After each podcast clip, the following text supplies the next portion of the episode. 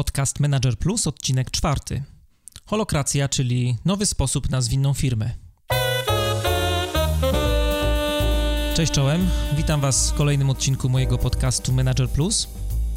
Ja się nazywam Mariusz Chrapko i w tej audycji opowiadam o tym, jak zwinnie zarządzać sobą i biznesem.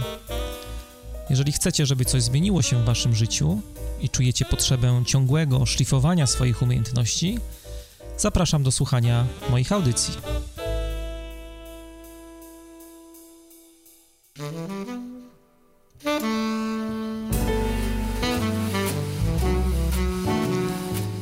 A dzisiaj mam dla Was temat, który jest absolutną petardą.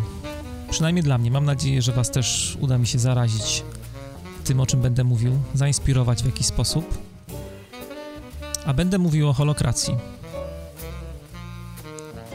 Każdy z nas szuka odpowiedzi na pytanie, jak wdrożyć zwinność w firmie. Przynajmniej zakładam, że spora część moich słuchaczy właśnie zmaga się z tym wyzwaniem.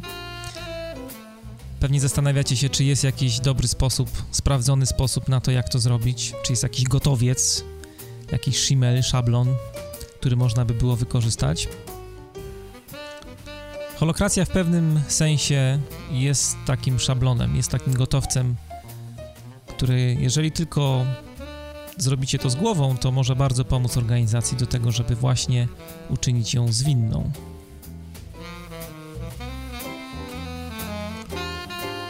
Ale zanim wystartujemy, mam do Was małą prośbę.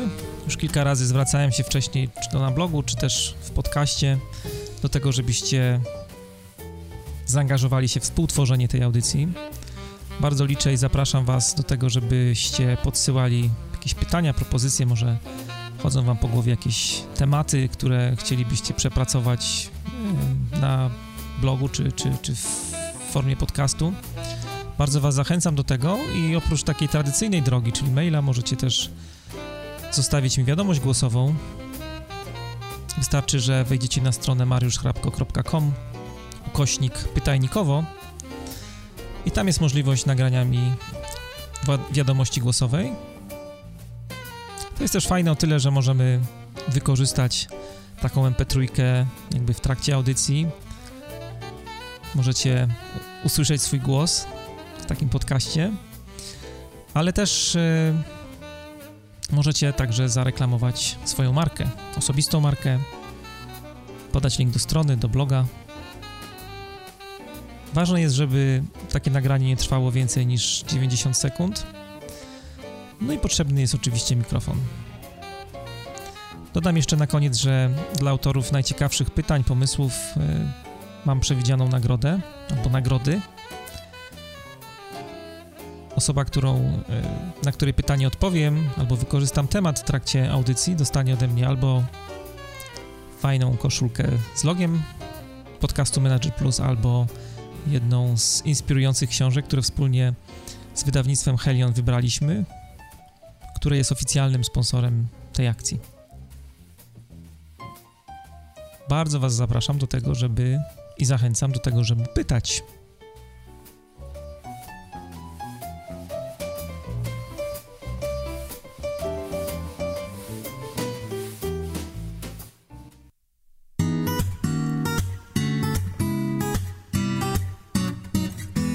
Poradnikowo.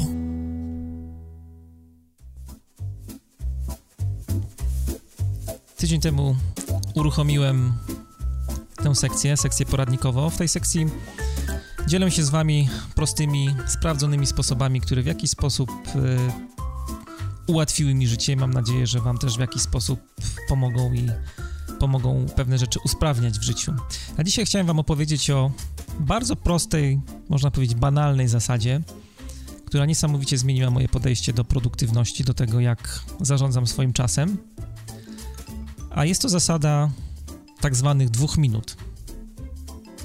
Po raz pierwszy o tej zasadzie przeczytałem w książce Davida Allena pod tytułem Getting Things Done. Pewnie część z Was miała okazję o niej słyszeć, może czytać. David Allen jest autorem też metody GTD, która w tej książce jest opisana, która służy temu, żeby efektywnie organizować swoje zadania, organizować swoje prace. David Allen mówi, że jeżeli zadanie, które musicie wykonać, zajmie wam mniej niż 2 minuty, to zróbcie je teraz. Nie odwlekajcie. Jest za tym bardzo głęboka logika, bo możecie sobie pomyśleć nawet w tym momencie o tych wszystkich małych zadankach, które gdzieś tam chodzą wam po głowach i zapewniają przeróżne szuflady w naszych mózgach. I problem z tymi małymi zadankami polega na tym, że w zasadzie to nie chce nam się ich notować. No bo niby po co je notować, skoro są tak krótkie, że zajmują tylko 2 minuty, to dłużej nam zajdzie z znalezieniem notesu, czy odpaleniem jakiejś aplikacji, żeby to zadanie tam wrzucić, więc próbujemy je upchnąć do jakiejś szuflady w naszej głowie.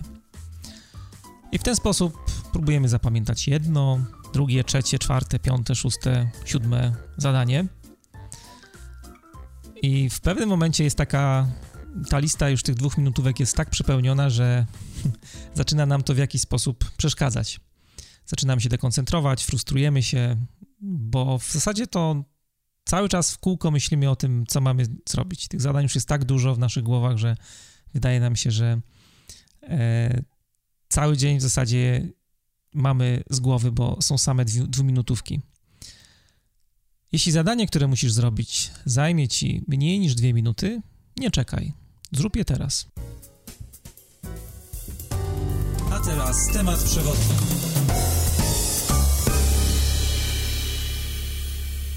A tematem przewodnim dzisiejszej audycji jest holokracja, czyli nowy sposób na zwinną firmę. Czym jest holokracja? Zanim odpowiem na to pytanie, a na pewno odpowiem w czasie dzisiejszej audycji, zacznę może od tego, że celem wszystkich inicjatyw wdrożeniowych, które podejmujemy w naszych organizacjach, żeby mieć agile w firmie, tak naprawdę nie chodzi o to, żeby zaimplementować konkretną metodę agile'ową, Scruma, Kanbana, czy jakieś inne metody, czy praktyki, które się z tymi metodami wiążą. Bo tak naprawdę musimy sobie to uzmysłowić i powiedzieć wprost, że celem tych wszystkich wysiłków wdrożeniowych jest koniec końców zwinna firma. To jest trochę tak jak z remontem domu. Możecie mieć fajną podłogę w domu z jakiegoś super egzotycznego drewna, ale jeżeli mieszkanie będzie zagrzybione, jeżeli dach będzie przeciekał, to nie będzie wam się po prostu fajnie mieszkać. No i dzisiaj takim najważniejszym bodajże pytaniem dla każdej firmy w XXI wieku jest to, czy potrafi zmieniać się równie szybko jak rzeczywistość, jak świat, który ją otacza. Niestety w wielu wypadkach ta odpowiedź jest negatywna. Niestety nie zawsze jest tak, że firmy nadążają za zmianami otoczenia, za zmianami rynku, tym wszystkim, co się dzieje poza daną organizacją. A z drugiej strony my bardzo często też w naszych firmach, jak obserwuję, jak mantrę lubimy powtarzać różne takie utarte slogany na temat tego, że potrzebujemy innowacyjności, że potrzebujemy ciągle zadowalać klientów, ulepszać portfolio dostarczanych produktów, usług. Ale z drugiej strony miłością wręcz toksyczną, można powiedzieć, kochamy stare strategie, modele biznesowe, bo wierzymy, że są w jakiś sposób one nieśmiertelne. Ponieważ kiedyś nam się udało i kiedyś nam się sprawdziły, to trzeba założyć, że teraz też się sprawdzą.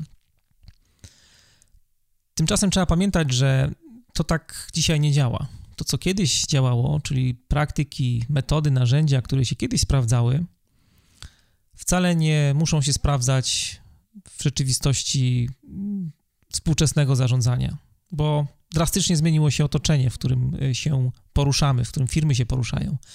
Kiedyś pisałem na blogu jeden z takich pierwszych moich wpisów, podlinkuję go w materiałach do audycji. Napisałem coś takiego, że zmianie uległa sama zmiana i współczesne organizacje, żeby przetrwać, muszą nauczyć się być elastyczne jak sama zmiana. Innymi słowy, nie wystarczy w waszej firmie, że będziecie mieli taką czy inną metodę agile'ową. Nie wystarczy, że wdrożycie Scruma w firmie. Zwinność to zmiana strategii, to zwinna strategia, to także zwinna struktura i także zwinny proces decyzyjny.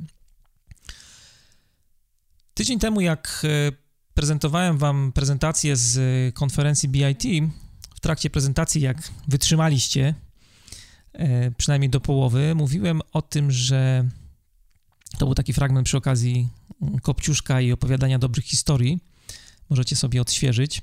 Mówiłem o tym, że jest pewna prawidłowość z wdrożeniami metod Agile w firmach. Ta prawidłowość polega na tym, że po kilku miesiącach, tak jak obserwuję zazwyczaj po 6 miesiącach, pojawiają się jakieś czynniki, które ograniczają bardzo mocno cały proces wdrożenia. Na początku jest fajnie, jest duża euforia, coś się dzieje, jest jakaś zmiana, pojawiają się fajne role, pojawia się product owner, scrum master, pojawia się zespół, który sam organizuje swoją pracę, pojawiają się różne dziwne, mityczno-sekciarskie spotkania, jak stand-upy na przykład, dla niektórych tak to może z zewnątrz wygląda. Ludzie zaczynają więcej ze sobą rozmawiać, komunikować się, no coś się dzieje. Jest coś zupełnie innego względem tego, co było wcześniej. Zwiększa się też przejrzystość działania, pojawiają się wykresy spalania, pojawia się tablica scrumowa. Coś się dzieje, ale jakoś jest tak, że mija trochę czasu i tak jak mówię, mniej więcej po pół roku, jak obserwuję, i ten początkowy zapał, ten początkowy impet wdrożeniowy nagle spoczywa na laurach. Można powiedzieć, że ten czar trochę tak jak bańka pryska w organizacji. Ten proces, który był tak gwałtowny wcześniej, on jakby wyhamowuje, a czasem wręcz w ogóle jakby cała transformacja staje w miejscu i w najgorszym wypadku kończy się klęską. I to jest taki moment, kiedy w firmie zaczynają się z różnych stron różne narzekajki, bo miało być tak fajnie, bo przecież ten agile cały, o którym tak wszyscy mówią, ten agile, który jest przecież tak bardzo trendy, nie przyniósł żadnych efektów, których się spodziewaliśmy. Dalej mamy silosy w firmie, dalej szwankuje nam komunikacja, nie potrafimy sprawnie, skutecznie podejmować decyzji, nie potrafimy zarządzać projektami, dobija nas biurokracja, pojawia się masa papierologii, tracimy czas na różne durne spotkania, dołączamy ludzi po kilkanaście osób do maila. Brakuje jakoś tak generalnie inicjatywy, jakiegoś takiego zapału do pracy, energii. Jakoś tak przestaliśmy być innowacyjni. No tych narzekań jest bardzo dużo, ja tak teraz próbuję wymienić takie częste, które się pojawiają, ale do czego zmierzam? Zmierzam do tego, że w moim przekonaniu większość tych wszystkich problemów bierze się stąd, że kiedy mówimy o wdrożeniu agile w organizacji, kiedy myślimy o wdrożeniu agile w organizacji, kiedy robimy to, to w tej całej zabawie tak naprawdę wcale nie chodzi o ludzi. To jest chyba największe bluźnierstwo, jakie powiedziałem, czy mówię. Przy wdrożeniu metod agile w firmie nie chodzi o ludzi. Jest to jeden z największych paradoksów, na które się ostatnimi czasy napotkałem, bo przecież sam agile jest silnym zwrotem w kierunku ludzi. Jednym ze stwierdzeń manifestu agile'owego są ludzie oraz ich wzajemne interakcje. To jest fokus, to jest jakby sedno tych metod, praca zespołowa, interakcje, częsta informacja zwrotna. Są kluczowe elementy manifestu zwinności, a jednak żeby osiągnąć agile w firmie, żeby osiągnąć tą zwinność, trzeba przestać skupiać się na ludziach, a zacząć myśleć o organizacji. Jestem bardzo świadomy tego, co mówię i za chwilę ten temat pozwolę sobie trochę bardziej rozwinąć, tą tezę trochę bardziej uzasadnić. Jeżeli firma nie dokona tego zwrotu w kierunku właśnie zwinności, w kierunku jakby organizacji, tej zwinności nigdy nie osiągnie, bo to jest tak, że większość tych inicjatyw agile'owych, które się pojawiają w naszych firmach, niestety kończy się fiaskiem, dlatego że nie mówię na początku, tylko po jakimś czasie pojawiają się czynniki, które ograniczają wzrost jakby całego wdrożenia, ale dzieje się tak z tego powodu, że jakby te metody napotykają w cudzysłowie na opór organizacji. Czyli jakby organizacja jest niedostosowana do tego, żeby przyjąć, żeby wchłonąć jak gąbka trochę metody agile'owe. Jeżeli popatrzymy sobie na firmy, na naszą firmę, na waszą firmę, to można powiedzieć, że w każdej organizacji są takie 3 obszary działania. 3 obszary, wokół toczy się firmowe życie. Ten pierwszy obszar to jest taki obszar, który można powiedzieć jest obszarem osobistym. To jest obszar naszego ja.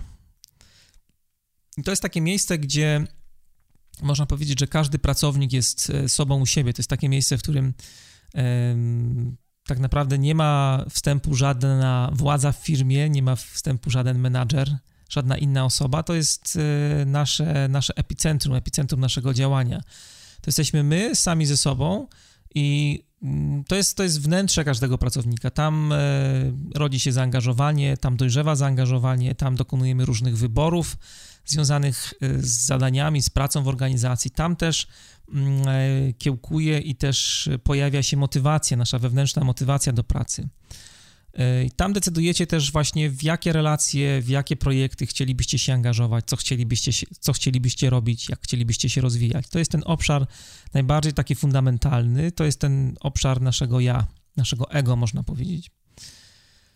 I drugi obszar, który jest bardzo ważny w każdej organizacji, to jest obszar klanowy, obszar plemienny, można powiedzieć. To jest miejsce, które musi być w każdej firmie, bo inaczej nie ma firmy tak naprawdę. To jest miejsce, kiedy każdy z nas, każdy pracownik wychodzi trochę z cienia, wychodzi z kryjówki tego własnego ja i zaczyna się praca zespołowa. To jest właśnie moment, kiedy jakby łączymy się w zespoły projektowe, kiedy angażujemy się w konkretne projekty, bo jesteśmy ludźmi, jesteśmy zwierzęciami stadnymi, można powiedzieć. I to, jak zachowujemy się w tym obszarze plemiennym, ma bardzo duży wpływ na to, co zdecydujemy w obszarze osobistym. Innymi słowy, nie wiem, czy nie zamotałem za bardzo, jeżeli podejmiemy pewne decyzje, pewne zaangażowanie, ustawimy sobie pewne cele jakby indywidualne, osobiste w tym obszarze pierwszym, to ma to bardzo duży wpływ na to, jak się zachowujemy w obszarze plemiennym, czyli jak pracujemy w zespole, jak pracujemy w projektach. Ale jest jeszcze trzeci obszar, który jest bardzo ważny również jak obszar plemienny, to jest obszar organizacyjny, obszar naszej organizacji. I to jest o tyle ważne, że można powiedzieć, że ten obszar organizacyjny, czyli jakby cała firma, to jest pewien zbiór określonych warunków, dzięki którym, tymże warunkom, ta przestrzeń osobista i plemienna mogą ze sobą wspólnie funkcjonować w organizacji.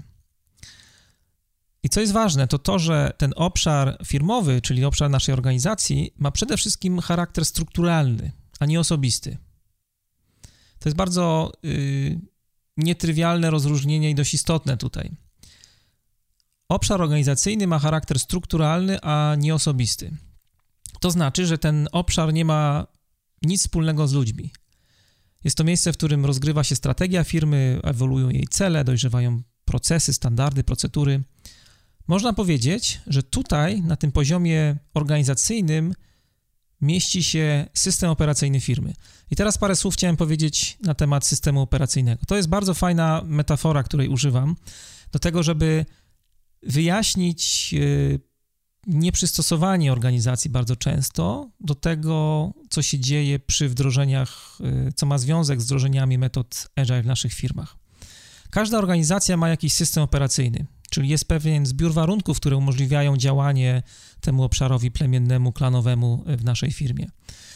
System operacyjny, który działa dokładnie tak samo jak system operacyjny w naszych komórkach. Możecie sobie pomyśleć o systemie typu iOS czy Android.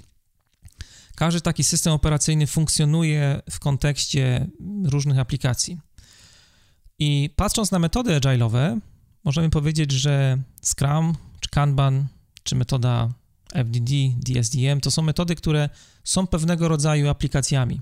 Tak samo są aplikacjami jak każda inna aplikacja na naszych komórkach.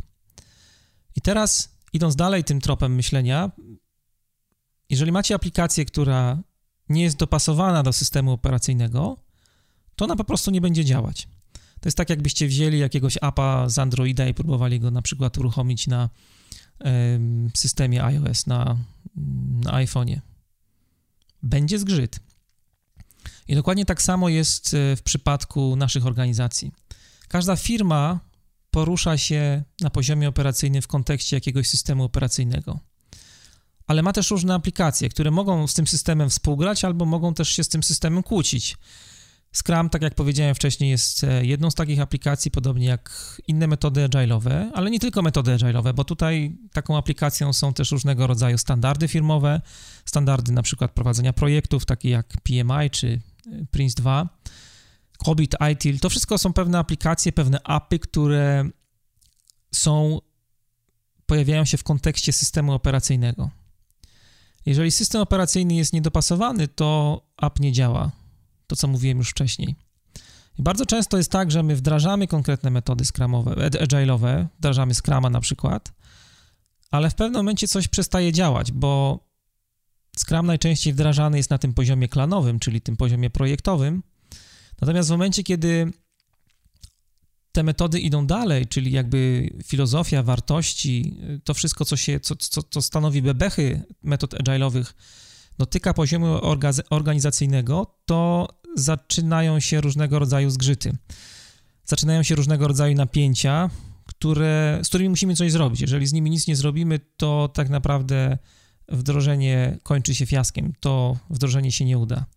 I można to robić jakby siłami wewnętrznymi lub za pomocą konsultantów, którzy pomogą wam w jakiś sposób taką transformację przeprowadzić jakby od początku do końca, chociaż ten koniec końca tak naprawdę nie ma. Transformacja jest dzisiaj takim momentem permanentnym, można powiedzieć, ale można to robić własnymi siłami. Można patrzeć na napięcia, które się pojawiają w trakcie wdrożenia i w jaki sposób je adresować. Bardzo często jest tak, że mija trochę czasu, jak wdrażamy metody agile, zwłaszcza to jest bardzo widoczne przy wdrożeniach w dużych organizacjach, o strukturach korporacyjnych, że mija kilka miesięcy i nagle, jak już mamy te metody wdrożone w zespołach, nagle się okazuje, że te metody zaczynają szarpać, pociągać za różne sznurki w naszej organizacji. To mogą być procesy, które pokazują pewne niedopasowanie do tego wszystkiego, co dzieje się w świecie agile'owym. Na przykład proces release'owy może być niedopasowany, proces związany z obsługą testów może być niedopasowany, struktura organizacyjna może być niedopasowana i wiele, wiele innych takich rzeczy, które w trakcie takiego wdrożenia wychodzą. Można to robić własnymi sposobami domowymi i może być całkiem nieźle i można to zrobić w sposób bardzo dobry, ale można skorzystać z gotowej propozycji, którą niesie ze sobą właśnie holokracja. Holokracja to jest w takim dużym skrócie, zawsze mam problem z definicją tej metody, bo te definicje, które możecie spotkać w sieci, są dość odstraszające, ale można powiedzieć, że holokracja to jest taki zupełnie nowy system operacyjny dla waszej firmy. I holokracja jako taka dotyka właśnie poziomu organizacyjnego, tego trzeciego poziomu i ona koncentruje się przede wszystkim właśnie na stworzeniu pewnych warunków do tego, żeby zwinność w postaci na przykład metod agile'owych mogła zostać wprowadzona do firmy, żeby firma była zwinna. Bardzo dużo osób pyta mnie przy okazji tematu holokracji, jaka jest relacja do metod agile'owych, w szczególności do Scruma. Dla mnie, muszę wam powiedzieć, z wszystkich obserwacji, zajmuję się tym tematem już od roku, muszę powiedzieć, że widzę bardzo duże, przede wszystkim może powinienem powiedzieć tak, że holokracja w żaden sposób nie wyklucza się z metodami agile'owymi. Tak jak powiedziałem wcześniej, to są pewnego rodzaju aplikacje, które jakby muszą funkcjonować, współegzystować i muszą być dopasowane do systemu operacyjnego firmy. Holokracja powoduje, że ten system w firmie się pojawia, system operacyjny. Także tego zgrzytu między metodami absolutnie nie ma, wręcz jest sytuacja zupełnie odwrotna, to znaczy jest tutaj bardzo duży poziom symbiozy i takiego wzajemnego uzupełniania się. Bardzo mocno metody agile'owe, Scrum sprzyjają funkcjonowaniu właśnie firmy, powiedzmy, holokratycznej. Ale żebyście dobrze zrozumieli, jaka jest różnica między holokracją i Scrumem, tak zupełnie w kilku słowach, najprościej. Zacznijmy od tego, że Scrum, można powiedzieć, jest pewnym frameworkiem, pewnym zbiorem praktyk i reguł, które jakby pokazują, jak sobie radzić z rozwojem produktu. Skupia się Scrum na rozwoju produktu. Filozofia tutaj jest bardzo podobna. Holokracja skupia się na produkcie, na rozwoju produktu, którym jest nasza firma. I tak jak w Scrumie zakłada się, że nie ma gotowej architektury rozwiązania systemu na początku tej drogi, Tak samo tutaj. Holokracja zakłada, że nie ma gotowego pomysłu, nie ma gotowej struktury, która pojawia się na początku jakby uruchamiania firmy. Podobnie jak w Scrumie ta struktura ma taki charakter, użyję dziwnego słowa, które trudno jest tak na polski przetłumaczyć, ale holokracja, podobnie jak Scrum, jeśli chodzi o architekturę, w jednym i drugim przypadku ona jest emergentna. Jest takie angielskie słowo emergent, czyli jest wyłaniająca się. Holokracja patrzy na strukturę firmy jako na pewien taki byt, który się wyłania. Podobnie jest jak właśnie w Scrumie. Jest praca iteracyjna, w kolejnych iteracjach powstają inkrementy, przyrosty produktu. Podobnie jest tutaj, w holokracji też w jakiś sposób dokonuje się ewolucja organizacji, ewolucja naszej firmy, więc jakby filozofia pracy, podejście, jakby myślenie o firmie jako produkcie versus myślenie o produkcie w Scrumie jest bardzo, bardzo, bardzo podobne. To tak w dużym skrócie można powiedzieć, na czym ta różnica i podobieństwo polegają między holokracją a Scrumem. Jeśli chodzi o samą holokrację, zanim jeszcze pewnie już chcielibyście się dowiedzieć, o co chodzi, coś więcej, powiem jeszcze parę słów o tym, że o tym temacie usłyszałem, o holokracji usłyszałem po raz pierwszy w ubiegłym roku. To było wtedy, kiedy już ponad rok temu w zasadzie, tak jak sobie szybko kalkuluję, to był moment, kiedy firma Zappos, nie wiem, czy kojarzycie firmę Zappos, to jest taki, można powiedzieć, największy internetowy sprzedawca butów, część Amazonu, ogłosiła, że chce wdrożyć ten system jakby w swojej firmie. I to był taki moment przełomowy dla holokracji, bo holokracja była rozwijana już dużo wcześniej. W zasadzie można powiedzieć początek roku 2000 nawet. Ale ta wiadomość o tym, że Zappos chce wdrożyć holokrację, Zappos, która jest firmą mocno jakby korporacyjną, można powiedzieć, 1500 pracowników liczy ta organizacja, ta wiadomość rozpętała prawdziwą medialną burzę. I pamiętam jak dziś, jak rozświerkały się Twittery, na Twitterach pojawiały się jakby hasła typu Zappos żegna się z szefami, Zappos będzie płaska, pojawiły się różne wpisy na blogach, artykuły. Jak sobie wpiszecie hasło Holocracy w wyszukiwarce googlowskiej, to zobaczycie, możecie wiele z tych artykułów odgrzebać i zobaczyć, jaki poziom dyskusji też tam się pojawiał. No głównie było tak, że pojawiało się sporo mitów na temat samej holokracji, że tak naprawdę holokracja wprowadza jakby płaską firmę, że likwiduje totalnie menedżerów. No takie typowo chwytliwe medialne hasła się pojawiały właśnie w tych wszystkich wpisach i nawet została powołana jedna rola w firmie Holocracy One, która miała Olivier, kampanię, który miał za zadanie jakby prostować wszystkie te newsy, wpisy i możecie go spotkać praktycznie pod każdym takim wpisem gdzieś tam przy artykule, czy gdzie się tylko da, próbuje prostować wszystkie nieporozumienia. Teraz dość mocno jakby świadomość też się zmieniła, pojawiło się więcej sensownych rzeczy na temat holokracji. Ale to był taki pierwszy moment, kiedy jakby usłyszałem po raz pierwszy o tej metodzie i zainteresowałem się tym tematem dość szybko, zacząłem grzebać, czytać na ten temat i muszę wam powiedzieć, że wrócę do tego pod koniec audycji, ale byłem mocno zniechęcony i w zasadzie na kilka miesięcy odłożyłem temat holokracji zupełnie na bok, twierdząc, że to jest metoda, która w jakiś sposób mnie odstrasza, zniechęca, chociaż przyznam szczerze, że nie byłem do końca jeszcze pewny, dlaczego tak jest. Powiem, wrócę do tego pod koniec audycji. Teraz powiem parę słów o tym, skąd się wzięła nazwa holokracja. Sam pomysł na nazwę pojawił się już dość dawno, bo to był rok 67, kiedy została opublikowana książka Arthura Koestlera, która jest nieprzetłumaczona na język polski, Ghost in the Machine. I w tej książce pojawiło się słowo holon. Holon z greckiego języka oznacza takie coś, taki byt, jakby powiedział filozof, który jest jednocześnie częścią i całością. Czyli holon to jest taki byt, który jest jednocześnie taką jednostką, która jest autonomiczna, ale z drugiej strony wchodzi, jest częścią jakiejś większej struktury. Mimo wszystko, że jest autonomiczna, to jednak tworzy część jakiejś większej całości. Natomiast holarchia, można powiedzieć, że to jest taka hierarchia tych autonomicznych cząstek, hierarchia holonów, które są jednocześnie zależne od większej całości. To, co powiedziałem przed chwilą, mimo że są bytami autonomicznymi. I żeby znowu łatwiej wam było sobie to zwizualizować, to użyję teraz takiej analogii do naszego organizmu.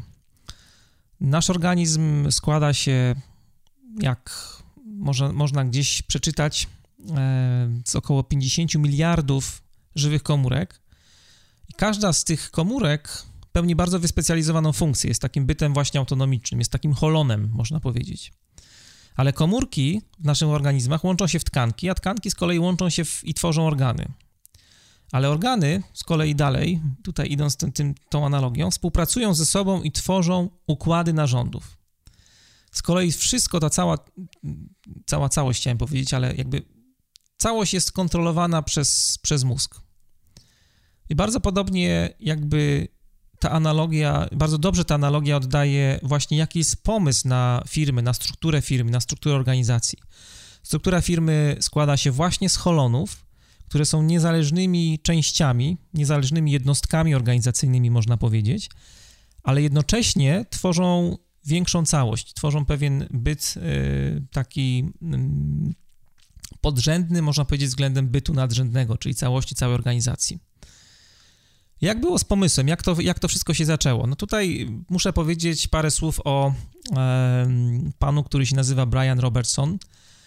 On w 2001 roku założył firmę Ternary Software i to była taka firma, jakby, przynajmniej tak jak miałem okazję z nim rozmawiać na ten temat, to powiedział, że to była firma, która została trochę założona po to, żeby mieć takie laboratorium zarządzania. No bardzo ciekawy pomysł w ogóle, żeby jakby nie patrzeć też na jakby produktem tej firmy było wymyślenie nowej, alternatywnej drogi do tego, żeby zarządzać organizacją.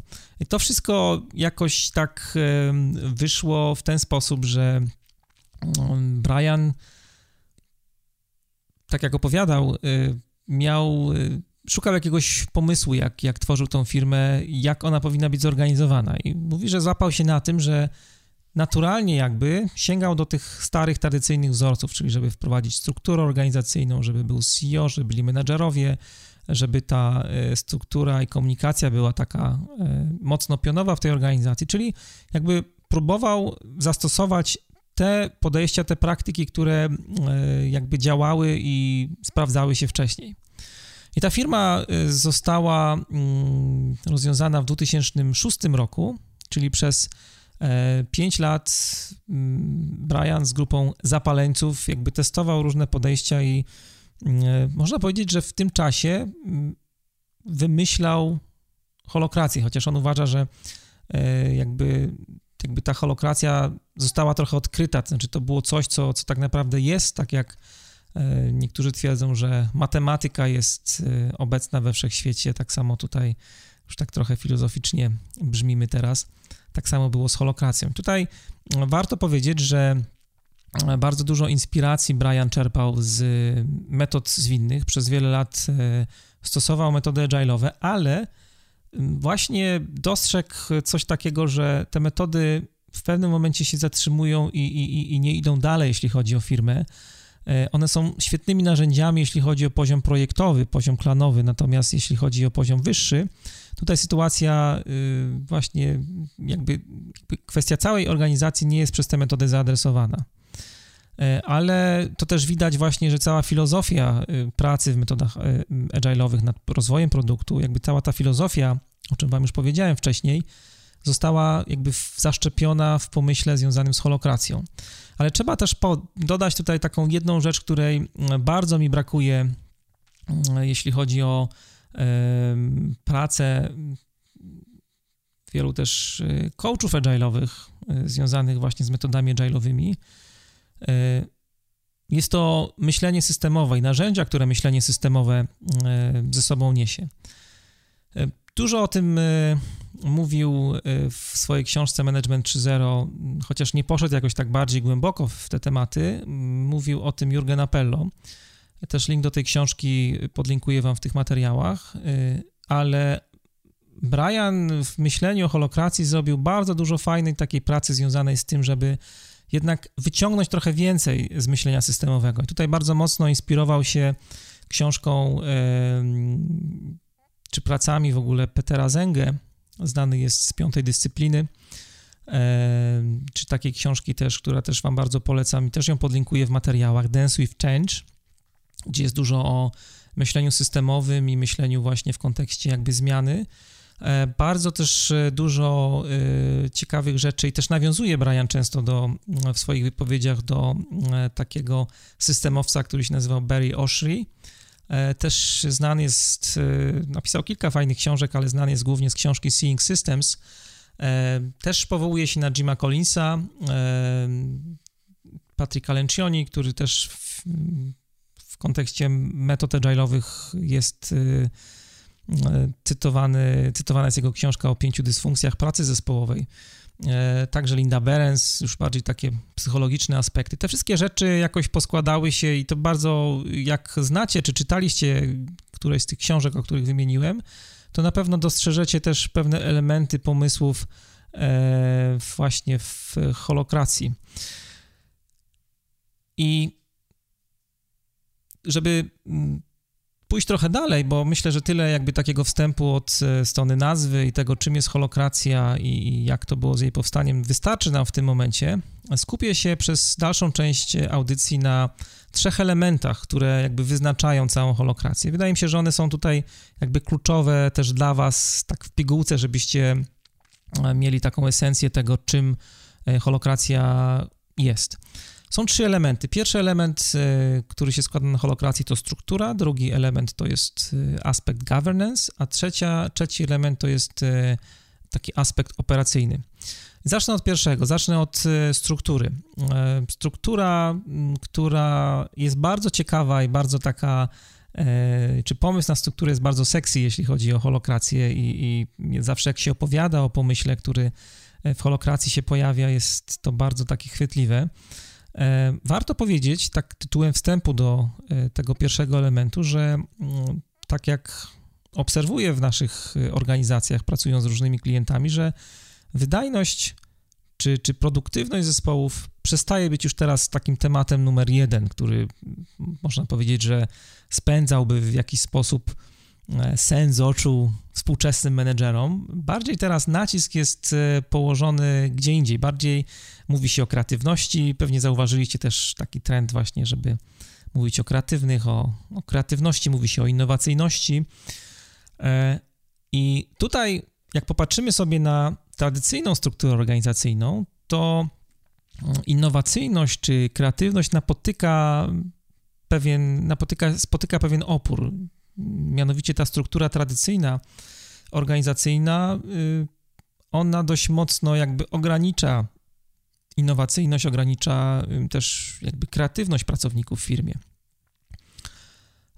To też bardzo fajnie widać, mam takie doświadczenia przy takich dużych wdrożeniach znowu korporacyjnych, gdzie jakby element struktury tej tradycyjnej bardzo szybko się uwidacznia, niedopasowanie tradycyjnej struktury organizacyjnej do tego, co niosą ze sobą metody agile'owe. Oczywiście ja mam taką zasadę, że nigdy na początku jakby o tym klientom nie mówię, bo pewnie nie miałbym pracy, gdybym mówił na początku, że by wdrożyć agile, to musicie wymienić całą strukturę organizacyjną. Ale bardziej dzieje się to ewolucyjnie. Firmy same do tego dochodzą, że w pewnym momencie jakby widzą menadżerowie, że jakby utrzymywanie tej takiej tradycyjnej struktury organizacyjnej, a mając już dość zaawansowane metody agile'owe, wdrożenie metod agile'owych w firmie po kilku latach, bardzo mocno widać, że to po prostu nie ma dużego sensu. Tak się stało w przypadku ING Banku Śląskiego w ubiegłym roku. Pamiętam wystąpienie osób z ING, miałem okazję współpracować przy transformacji zwinnej i pomagać bankowi przy jakby tej transformacji agile w całej organizacji. Spędziłem tam blisko 1,5 roku, ale później to, co się zadziało i to, co właśnie opowiadali na konferencji ludzie z ING, to właśnie była kwestia zmiany struktury organizacyjnej, co było bardzo ciekawe, bo opowiadali, że jakby sami dojrzeli do tego w kontekście właśnie metod agile, żeby tą strukturę bardziej zaadaptować, żeby ją zmienić. I ten temat zawsze wychodzi, jakby w każdej organizacji. Teraz prowadzę wdrożenie w innym banku od ponad pół roku, w dużym banku też w Polsce. Też jakby kwestia struktury organizacyjnej też się pojawiła. Ważne jest tutaj, zanim pójdziemy dalej, że nie jest to absolutnie warunek krytyczny do tego, żeby przeprowadzać zwinną transformację i da się z tym żyć, da się w taki sposób jakby zaadaptować te procesy, że mając starą strukturę organizacyjną można mieć metody agile. Nie chcę jakby, żebyście z tych moich wypowiedzi wywnioskowali, że jak agile to trzeba zmienić strukturę. Zawsze ja mam przynajmniej takie podejście jako osoby, która pomaga przy wdrożeniach, zawsze jest to ewolucja niż rewolucja. Ale no, trzeba sobie też powiedzieć wprost, że tradycyjna struktura organizacyjna nie sprzyja zwinności w organizacji. I tutaj też jakby był taki moment, w którym tam to podejście, taka hierarchiczna struktura, tradycyjna struktura organizacyjna się bardzo mocno sprawdzała. No teraz, ponieważ tak mocno się zmienia otoczenie, w którym firmy funkcjonują, że utrzymywanie jakby pomysłu, który był wprowadzony jeszcze w 2020 roku w General Motors, no przestaje się sprawdzać. I tutaj jakby ten pomysł na tradycyjną strukturę organizacyjną w firmach to jest pomysł, żeby patrzeć na firmy, na organizację trochę jak na maszynę. Traktowanie organizacji jak maszyny. I każda maszyna w zasadzie jest tak zaprojektowana, żeby spełniać określoną funkcję. I to jest bardzo fajne założenie, naprawdę bardzo fajne założenie, ale pod warunkiem, że to otoczenie maszyny jest stabilne. Wtedy można, jak mamy stabilne otoczenie, to możemy dostarczać przewidywalne rezultaty. I takie podejście, taka struktura sprawdza się bardzo fajnie przy masowej produkcji, ale sami czujecie najlepiej, że w projektach, które są nastawione na twórczość, na innowacyjność, a takimi są obecne projekty, nie tylko projekty w IT, coraz więcej jest projektów właśnie, gdzie kreatywni pracownicy mają dużo do powiedzenia. W takich projektach, w takich firmach ta tradycyjna struktura zaczyna dość mocno doskwierać. I co się robi? No, robi się w pewnym momencie taki zabieg, który polega na reorganizacji, polega na jakimś reengineeringu. Próbuje się w jakiś sposób doraźnie tę firmę ratować, ale problem jest taki, że natura tej maszyny, ona jest ciągle taka sama. Wy możecie przeprojektować swoją firmę na wiele sposobów, ale koniec końców i tak środek, wnętrze tej firmy, istota działania tej firmy będzie taka sama. Ona dalej będzie maszyną, która spełnia określone funkcje. I co ciekawe jeszcze przy tej metaforze, to kiedy zmienia się otoczenie, może się okazać, że firma w ogóle nie jest tego świadoma, firma, która jest właśnie maszyną. Co innego, co byście powiedzieli na myślenie o firmie jako o organizmie żywym? To jest bardzo ciekawa metafora i bardzo, bardzo też ją lubię używać. Współczesne firmy powinny traktować siebie jako pewien organizm biologiczny. Organizm żywy, kiedy zmienia się otoczenie zewnętrzne, to on potrafi się dostosować, ale to wynika z tego faktu, że cel tego organizmu nie pochodzi od projektanta z zewnątrz, kogoś, kto jakby tą firmę, maszynę zaprojektował, ale ten cel funkcjonowania organizmu firmy pochodzi od środka. I kiedy otoczenie się zmienia, także w przypadku naszej firmy, to organizm potrafi zareagować, potrafi dostosować się. I ten system hierarchiczny, jak no jak, tak jak powiedziałem wcześniej, jakkolwiek służył przez bardzo długi czas, to ma swoje ograniczenia. No sami czujecie najlepiej, to też już przy wdrożeniach metod Agile bardzo widać, że pracujemy w silosach, w których każdy jakby skupia się na własnym podwórku. Jakby analitycy zajmują się jakby swoją częścią, projektanci rozwiązań zajmują się swoją częścią, programiści swoją częścią, testerzy swoją częścią i tak dalej. Mamy silosy, w których brakuje jakby jednego spójnego obrazu całości, brakuje jakby zbiorowej odpowiedzialności za produkt, mamy słaby przepływ informacji, jakby za każdy jakby etap pracy odpowiada oddzielna grupa osób, która jest oddzielnie zarządzana. No tak jak to dokładnie wygląda, jest najczęstszy obrazek, z którym możecie się spotkać w każdej jakby statystycznej organizacji, chociaż teraz to się już mocno zmienia, ale wiele firm ciągle, jak wdrażamy Agile, ciągle tak funkcjonuje. Ale zobaczcie, jak to faktycznie w praktyce wygląda. Mimo że większość naszych organizacji, nawet jak obserwuję przy wdrożeniach Agile, ma taką strukturę hierarchiczną, to pracownicy, to ludzie, członkowie zespołów bardzo fajnie sobie z tą strukturą radzą.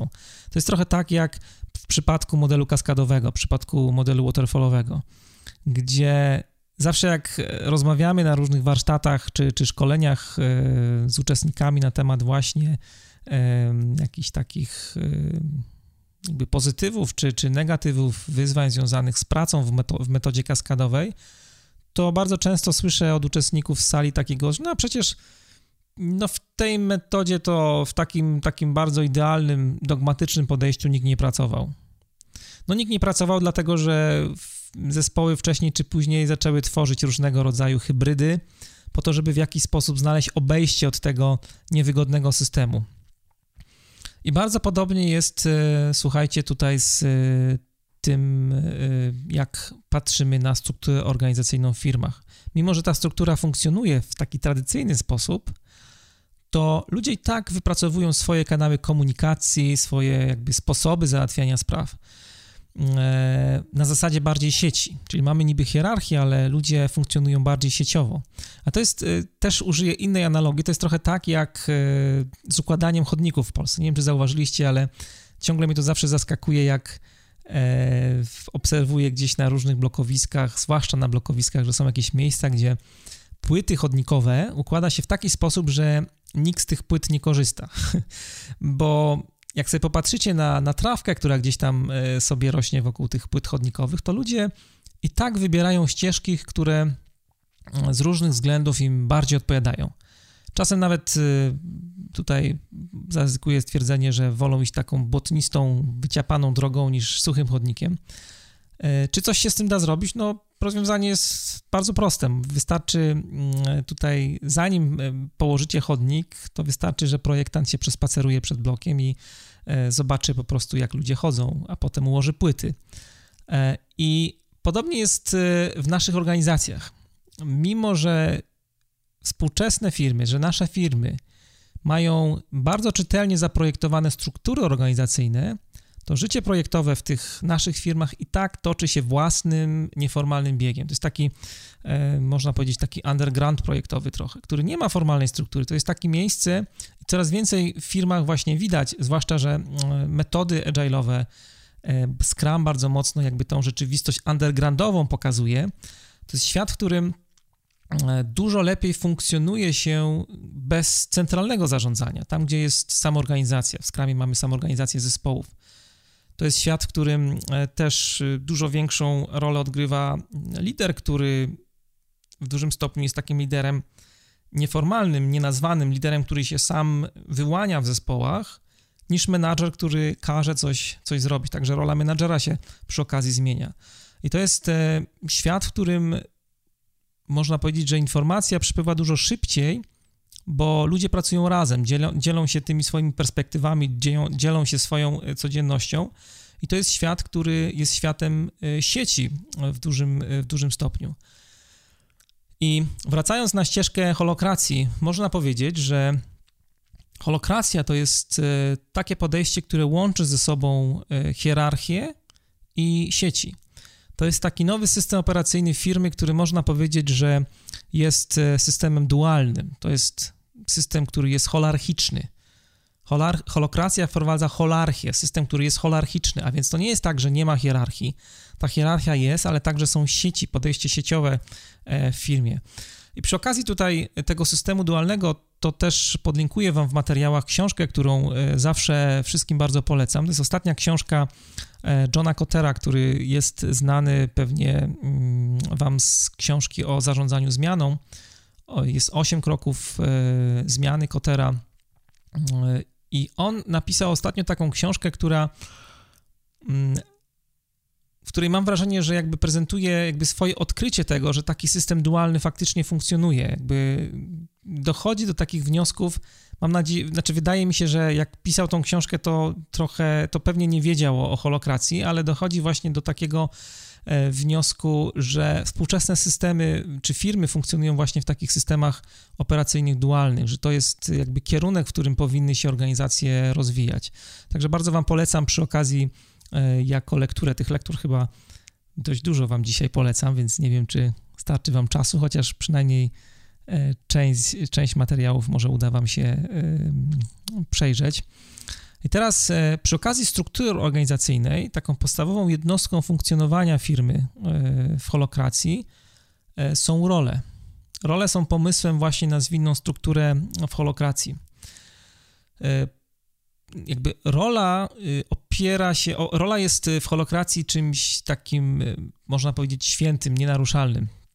Tutaj jest bardzo ciekawa rzecz, bo w zasadzie w każdej organizacji, każdy z Was, ja też jak pracowałem na pracy etatowej, to jedną z pierwszych rzeczy, którą dostawałem do podpisu oprócz umowy był zakres obowiązków, czy profil stanowiskowy z zakresem obowiązków.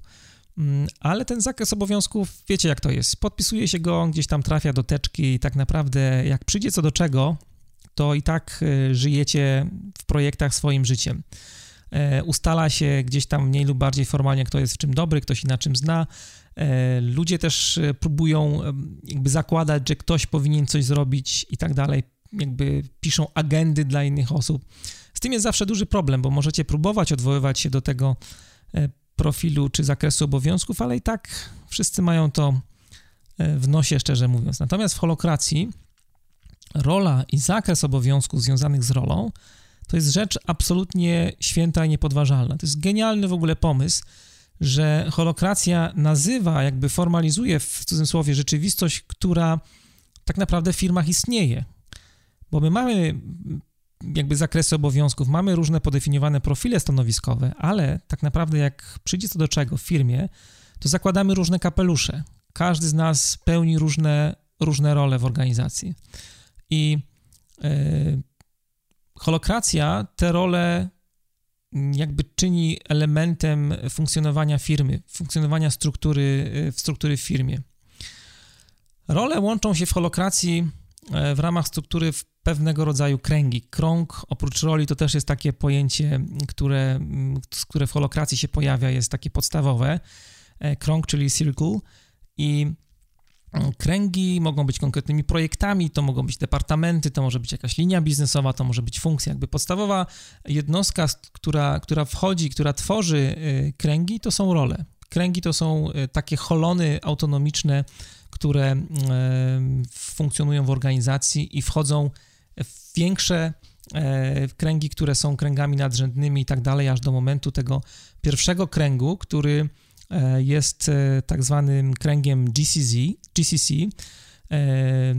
General Company Circle, czyli taki krąg, który jest tym pierwszym kręgiem, który jakby pojawia się przy wprowadzaniu holokracji do firmy. To jest krąg, który tworzy CEO, który tworzy zarząd firmy. To jest taki pierwszy podstawowy krąg. To jest krąg, który jest takim pierwszym holonem, który jakby spina całość. Przy okazji, żeby Wam to lepiej zwizualizować, to zachęcam też je podlinkuję, kolejny materiał do czytania. Jeśli nie czytaliście, to napisałem jakiś czas temu cykl artykułów o holokracji, jest ich 6, łącznie też z literaturą, którą możecie sobie odkopać w tych artykułach i tam też znajdziecie rysunki, które jakby wizualizują to, o czym teraz mówię, czyli to, jak takie kręgi w firmie wyglądają. Czyli cała organizacja składa się w jakiś sposób z takich bombek, takich baniek mydlanych, z których jedna wchodzi w drugą i tak dalej. To jest tak, jak wam mówiłem wcześniej, z tymi komórkami. Holony tworzą holarchię w naszej firmie. I komunikacja między kręgami odbywa się za pomocą dwóch takich linków, ról można powiedzieć, które tworzą niezależne osoby. Pierwsza rola, która się pojawia w kontekście tej komunikacji, to jest rola tak zwanego lead linka, a druga rola to jest replink, czyli lead i replink. I rola lead linka jest zawsze wyznaczana przez krąg nadrzędny w firmie. To jest taka rola, która bardzo przypomina menedżera, ale też przypomina zadaniowo niektóre obowiązki, które wiążą się z product ownerem, gdybyśmy to tak trochę próbowali odnieść do Scruma, ale ani jedna, ani druga rola, jakby to nie jest to samo. Leading to jest ktoś, kto zajmuje się organizacją pracy w kręgu, zapewnia realizację celów tego kręgu, także przydziela ludzi do różnych projektów, do różnych ról i jakby skupia się na tym, żeby właśnie definiować priorytety w kontekście jakby działań, strategii danego kręgu. Także metryki tutaj też podchodzą pod rolę lead linka. A więc widzicie, że jest tutaj trochę podobieństw do takiego tradycyjnego menedżera i trochę do product ownera. Druga rola, rola replinka. Ta rola jest już z kolei wybierana w drodze głosowania. To jest taki reprezentant danego kręgu i tak jak powiedziałem, odbywa się głosowanie, które przypomina trochę konklawę w kościele katolickim. Podobnie jak wybór papieża trochę to wygląda, tak mi się przynajmniej skojarzyło. I teraz taki replink, on z kolei ma dużo takich jakby obowiązków, które są podobne do roli Scrum Mastera, więc mamy tutaj na przykład eliminację przeszkód, które utrudniają codzienną pracę danego kręgu. Ma zadanie kanalizowanie, adresowanie pewnych napięć, które się pojawiają wśród członków danego kręgu. I teraz o napięciach powiem za chwilę, bo to jest też takie kolejne słowo, wytrych, które się pojawia przy okazji holokracji. No i też jeszcze trzecia rzecz, która jest dość ważna przy replinku, to jest zapewnianie przejrzystości działań kręgu w kontekście kręgu nadrzędnego. I gdybyście chcieli sobie jakoś to przełożyć na, znowu pewnie gdzieś tam pojawia się w waszej głowie pytanie dotyczące tego, jak się to ma do Scruma, to muszę wam powiedzieć, że holokracja dostarcza tutaj pod kątem struktury rzeczy bardzo przydatne, jeśli chodzi o wdrożenie Scruma w organizacji. To jest, jak zobaczyłem pierwszy raz koncepcję kręgów tych holokratycznych, holarchicznych, powinienem powiedzieć, to no złapałem się na tym, że wiele razy, jak robiliśmy takie warsztaty wdrożeniowe, kiedy modelowaliśmy, przygotowywaliśmy koncepcję takiego wdrożenia, to wiele razy dochodziliśmy wspólnie do takich właśnie kręgów, które siłą rzeczy pojawiają się w holokracji. Mimo że nie nazywaliśmy roli leadlinka i replinka i jakby to nie była oczywiście holokracja, ale jakby z tymi samymi pytaniami czy tematami zmagaliśmy się przy definiowaniu tej struktury w kontekście metod agile. I teraz holokracja jakby to wszystko nazywa i to wszystko bardzo fajnie się spina. Możecie sobie tu wyobrazić, że na przykład takimi kręgami podrzędnymi mogą być kręgi zespołów scrumowych, które sami organizują swoją pracę i które wchodzą na przykład w skład takiego departamentu, który byłby kolejnym kręgiem, departamentu IT na przykład. Jeżeli znajdziecie chwilę czasu, to podam wam jeszcze link do takiego i polecam też obejrzenie prezentacji z jednej z konferencji, w której firma AtScale opowiada o tym właśnie, jak holokracja w ich organizacji została połączona z metodami agile'owymi, ze Scrumem konkretnie. Ja też planuję zaprosić do podcastu i zrobić wywiad. Już wstępnie rozmawiałem z firmą Arka ze Stanów i to jest taka firma, która jest takim, mówi się, że to jest jest zaliczana do jednej z takich firm, która jako pierwsza, oprócz Zappos oczywiście, zdecydowała się na wdrożenie holokracji już od 2 lat, blisko te metody stosuje. Ja z nimi rozmawiałem też na temat jakby tego, jak to działa i chętnie też podzielą się tymi informacjami w naszym podcaście. Myślę, że za czas jakiś parę takich wywiadów opublikujemy w podcaście Manager Plus. Mamy role, mamy kręgi, które jakby skupiają te role w sobie i teraz chciałem powiedzieć, przejść do drugiego elementu, który jest w holokracji bardzo ważny oprócz struktury, to jest kwestia governance. Powiedziałem wcześniej, że filozofia jakby pracy nad firmą jest bardzo podobna jak w przypadku Scruma. W Scrumie pracujemy nad produktem, który jest rozwijany dla konkretnego klienta, dla właściciela produktu. Natomiast w holokracji pracujemy nad produktem, którym jest firma. I teraz jakby elementami tego produktu są role, które trawią różnego rodzaju napięcia. Wiem, że to bardzo dziwnie brzmi teraz, ale pomysł tutaj jest bardzo ciekawy i ma on związek z tym, w jaki sposób tą firmę budować, w jaki sposób ta firma powinna ewoluować, w jaki sposób ona powinna się rozwijać. I tutaj jest ten moment, który jest bardzo podobny właśnie, ta filozofia jakby rozwoju firmy jest bardzo podobna do filozofii rozwoju produktu w Scrumie. Nie robimy tego tak, że na początku CEO przyjmuje jakiś gotowiec do tego, żeby wdrożyć jakąś gotową strukturę w firmie, tylko to wszystko, przynajmniej takie jest tutaj założenie, taka jest filozofia, jak tworzycie firmę, jakby dzieje się ewolucyjnie. I ta ewolucja bierze się stąd, że każdy pracownik w organizacji ma wpływ na rozwój danej firmy. To jest szalenie ważne stwierdzenie w kontekście właśnie holokracji, tego pomysłu tutaj. Żeby pozwolić pracownikom mieć wpływ, żeby dać im wpływ na to, jak ta firma się rozwija. I tutaj pojawia się pomysł napięć, o którym wcześniej mówiłem. Ten pomysł napięć, to pojęcie napięcie z angielskiego tension, jest pomysłem, który zostało w jakiś sposób zaadoptowane z piątej dyscypliny Petera Senge, książce, o której wspominałem wcześniej. To jest pewnego rodzaju rozdźwięk. Napięcie to jest rozdźwięk pomiędzy tym, co jest teraz w firmie, czyli na przykład istniejące procesy, standardy, struktura organizacyjna, pewne wartości, kultura organizacyjna i tak dalej, a tym, co chcielibyśmy zmienić w firmie, wizja. Każdy z nas, każdy pracownik, oprócz menedżerów oczywiście, nosi w sobie różnego rodzaju napięcia. To fajnie widać na różnych spotkaniach w organizacji. Jest dużo pomysłów, każdy ma jakiś tam pomysł, jak można by te napięcia, co można by zmienić w firmie. Teraz jest taki moment, tutaj w holokracji, który mówi o tym, że te napięcia każdy pracownik może w jakiś sposób adresować.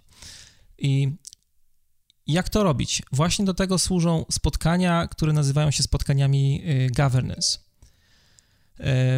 I spotkania governance to jest takie miejsce, gdzie każdy pracownik może coś ze swoimi napięciami zrobić.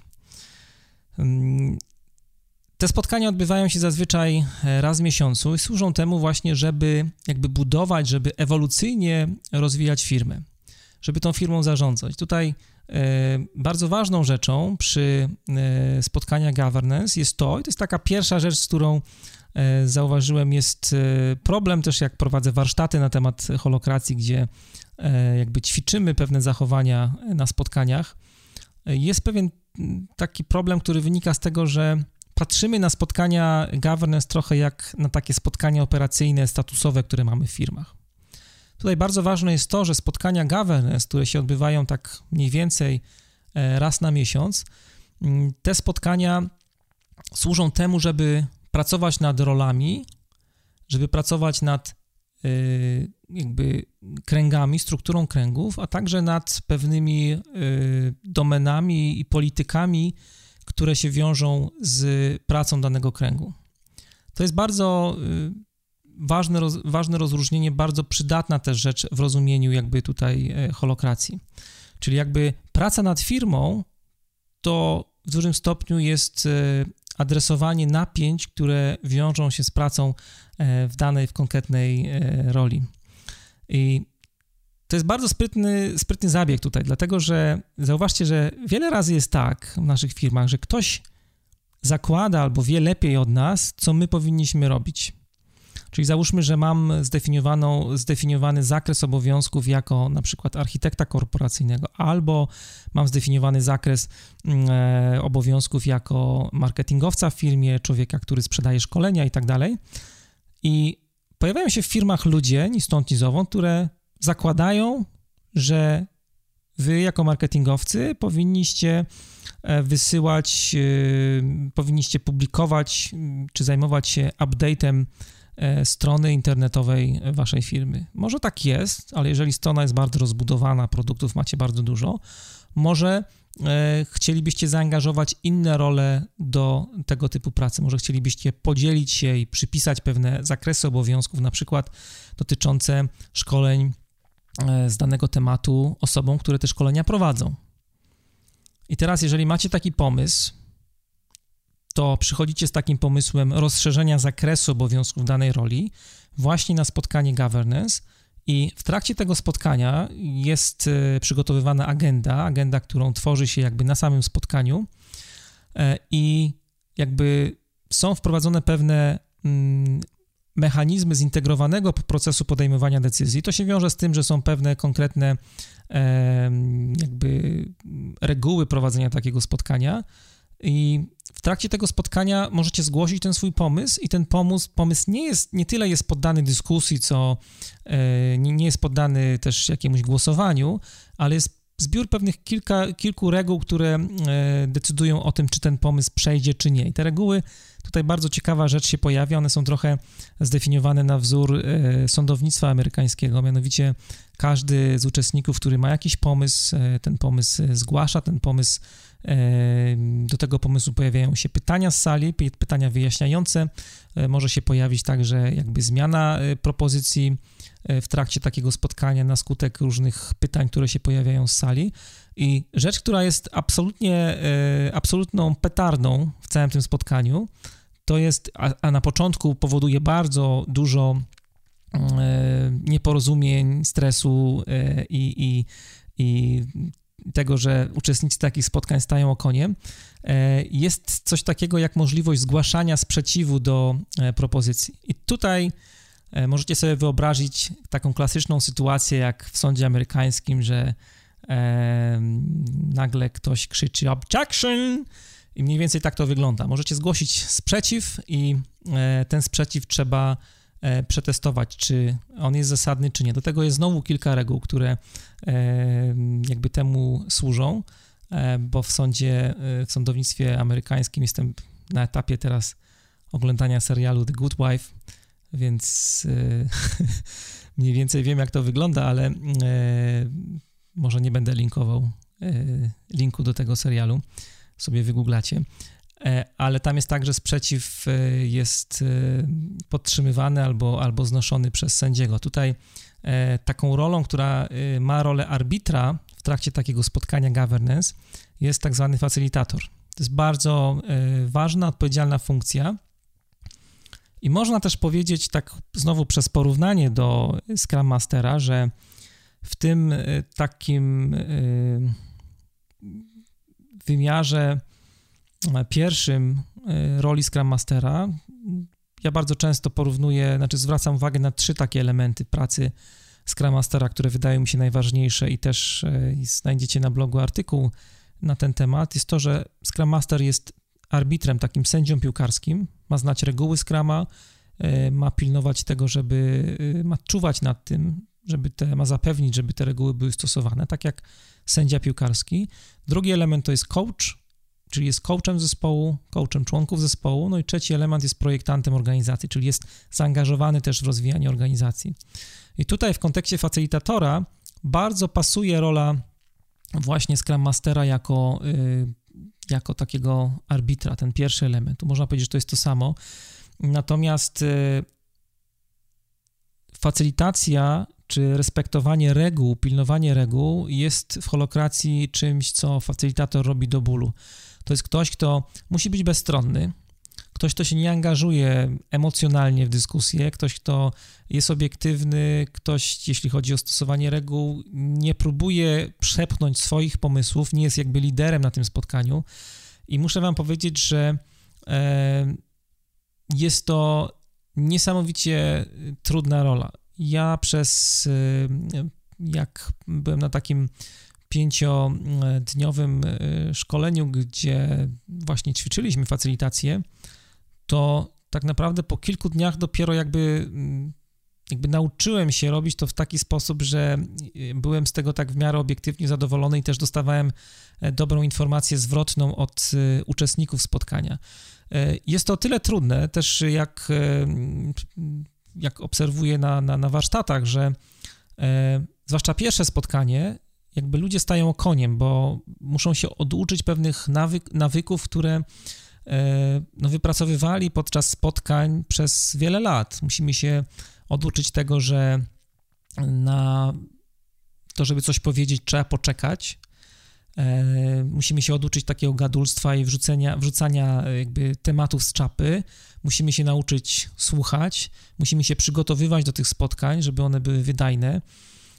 No a facylitacja, bycie facylitatorem też polega trochę tutaj jakby trudność, czy wysoka poprzeczka polega na tym na początku zwłaszcza, że no trzeba się dobrze nauczyć reguł związanych z holokracją, trzeba dobrze jakby sprawnie poruszać się w tych regułach związanych z holokracją i na początku jest tutaj pewnego rodzaju trudność. Też pojawia się dużo takiego jakby niezadowolenia, protestów ze strony uczestników w trakcie tych spotkań. Rzecz bardzo trudna, podobnie jak drugą trudnością, tak jak obserwuję też, jak rozmawiałem z firmami, które miały czy stosują holokrację, jest to, żeby jakby spowodować, że ludzie będą brali sprawy w swoje ręce. To jest jedna z takich częstych wyzwań, które pojawia się przy okazji dyskusji na temat wdrożeń holokracji. Co zrobić, żeby ci ludzie poczuli się, żeby każda indywidualna osoba w zespole poczuła się do tego, żeby wziąć odpowiedzialność za firmę. To jest bardzo trudne, zwłaszcza przy takich wdrożeniach właśnie w dużych organizacjach, gdzie system nas przyzwyczaja do takiego trochę wyuczonej bezradności. Wyuczona bezradność, która wiąże się z tym, że po prostu część osób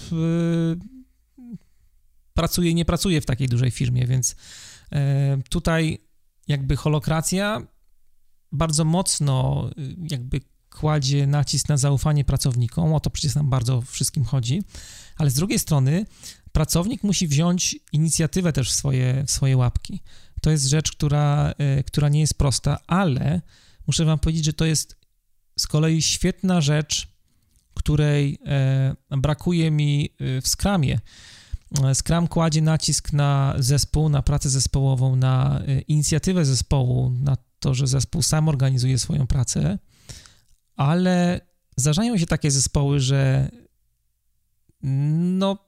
te inicjatywy takiej oddolnej w zespole nie ma. Oczywiście jest, można powiedzieć, że ta rola Scrum Mastera jest po to, żeby taką inicjatywę wskrzesić, ale nie jest to rzecz krytyczna. Tutaj, jeżeli pracownicy nie będą procesować swoich napięć, to firma po prostu stanie w miejscu.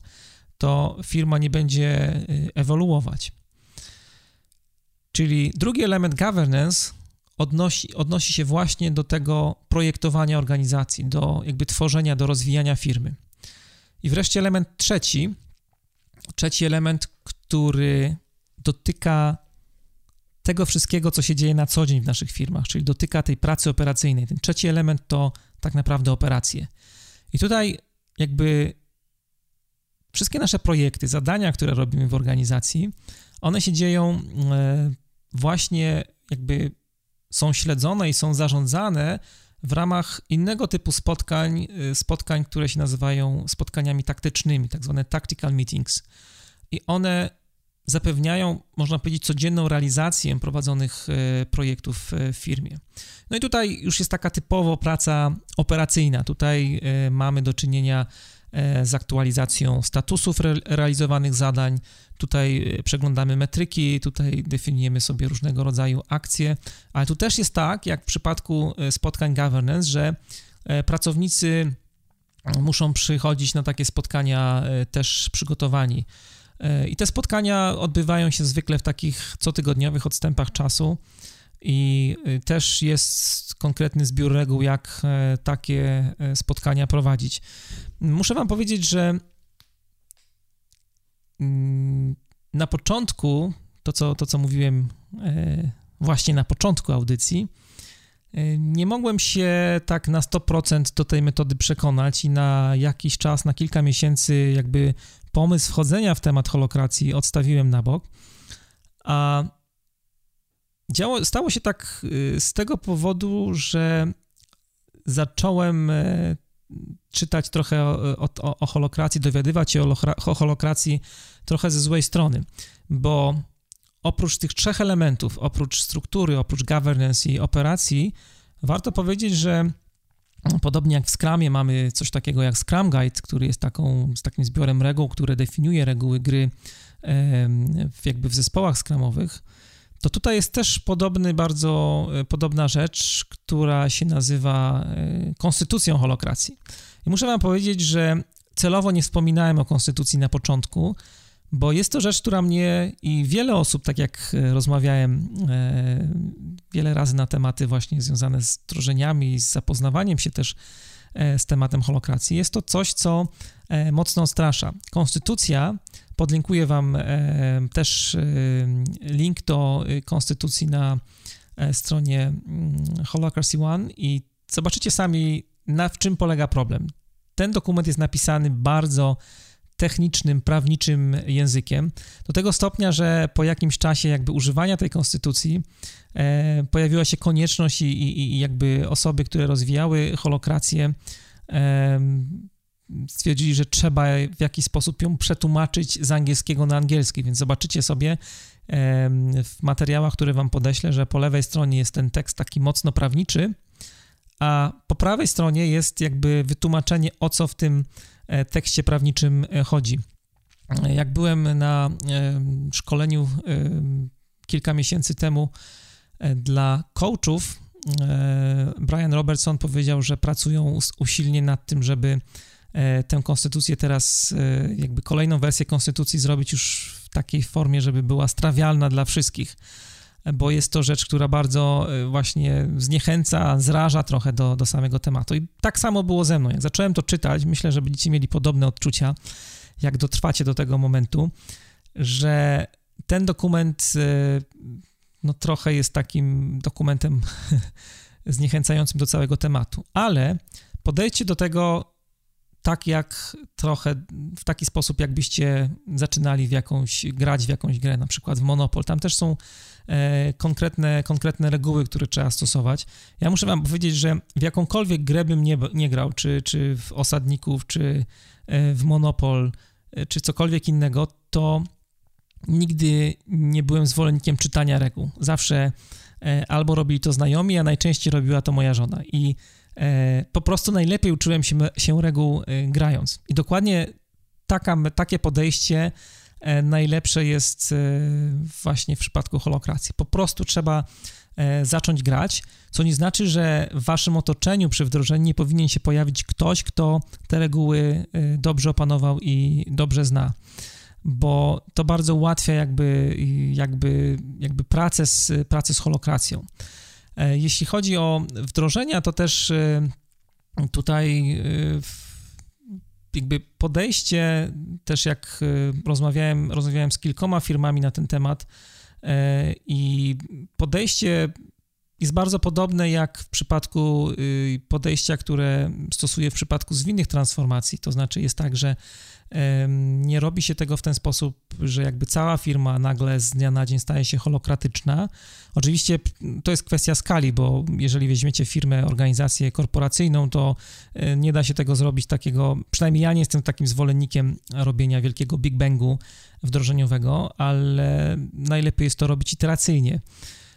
Natomiast no, trochę inaczej jest w przypadku organizacji mniejszych, startupowych, bo tam w zasadzie można przyjąć jakby całą, ze względu na skalę, całą metodę od zaraz. I oprócz właśnie jakby skali, to tutaj też chciałbym powiedzieć o kolejnej rzeczy, która jest chyba ważna przy myśleniu o holokracji, że ta metoda nie jest zależna w żaden sposób od jakby domeny. To nie jest tak, że holokracja najlepiej działa w firmach IT na przykład, bo tutaj pamiętam uczestników pierwszego szkolenia, w którym uczestniczyłem już blisko rok temu na temat, które dotyczyło jakby praktykowania holokracji, to pojawiały się tam zupełnie różne osoby. Tam nawet był pan, który wykorzystywał z Australii, który wykorzystywał holokrację przy zarządzaniu farmą. Była pani, która wykorzystywała holokrację przy jakby pracy partii politycznej. Była jedna pani z Parlamentu Europejskiego, więc jakby spektrum osób zainteresowanych tym tematem było naprawdę duże. Natomiast no bardzo ciekawie to wygląda, też dla mnie było ciekawe najbardziej to doświadczenie firm, które jakby pochodzi z obszaru IT i jakby wdrożyło też holokrację w połączeniu z metodami agile'owymi. Mam nadzieję, że uda mi się za czas jakiś zorganizować wywiad już właśnie i zarówno z firmą Arka i z firmą Acka rozmawiałem, więc mam nadzieję, oczywiście nie będę się zobowiązywał publicznie tutaj na antenie, bo zawsze wiem, że jak się zobowiązuję, nie dotrzymuję zobowiązania, to mam takiego dość mocnego, dużego moralniaka z tego powodu później. Tak to mniej więcej wygląda. Dzisiaj podsumowując audycję, warto powiedzieć takim tytułem zamknięcia, że współczesne organizacje, żeby przetrwać, muszą nauczyć się być zwinne, muszą być elastyczne, to co mówiłem na początku, jak sama zmiana. I w jaki sposób, myślę, że jest to jasne, że wdrożenie tej czy innej metody agile nie wystarcza. Nie wystarczy, że będziecie mieli Scruma, bo transformacja w firmie nie może być tylko takim krótkim epizodem, to tak jakbyście, nie wiem, jednorazowo tylko poszli i skorzystali z wizyty w salonie odnowy biologicznej. Mój znajomy mówi na przykład, że on regularnie chodzi na siłownię raz w roku. To tak nie działa. Transformacja musi być czymś permanentnym dzisiaj. To jest rzecz, która jest ciągła. Dziś tempo zmian jest tak duże, że takie okazyjne, jednorazowe z doskoku programy naprawcze mogą tak naprawdę tylko skutecznie utrudniać prawdziwy rozwój firmy. I ta zmiana musi być na stałe wbudowana w strategię firm. Znowu tak samo jak w metodach scrumowych, metodach agile'owych, w metodzie scrumowej, gdzie jakby zasymilowaliśmy zmianę. W metodzie kaskadowej zmiana była wrogiem, natomiast w metodach agile'owych zmiana jest jakby częścią pracy. Tak samo jest na poziomie organizacji. Zmiana musi być czymś na stałe wbudowanym w strategię firmy. Ma zachodzić niejako spontanicznie. Tylko takie firmy mają szansę dzisiaj przetrwać, a holokracja może wam w tym bardzo pomóc.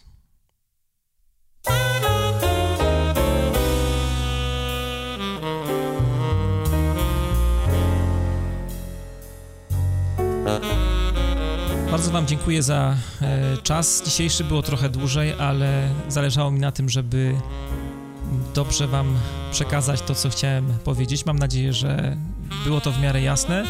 Gdybyście mieli jakieś pytania, zachęcam do mailowania, do zostawienia komentarzy też pod wpisem i nie zapomnijcie zostawić jakieś gwiazdki, najlepiej kilku gwiazdek dla audycji w iTunes. Trzymajcie się i do usłyszenia.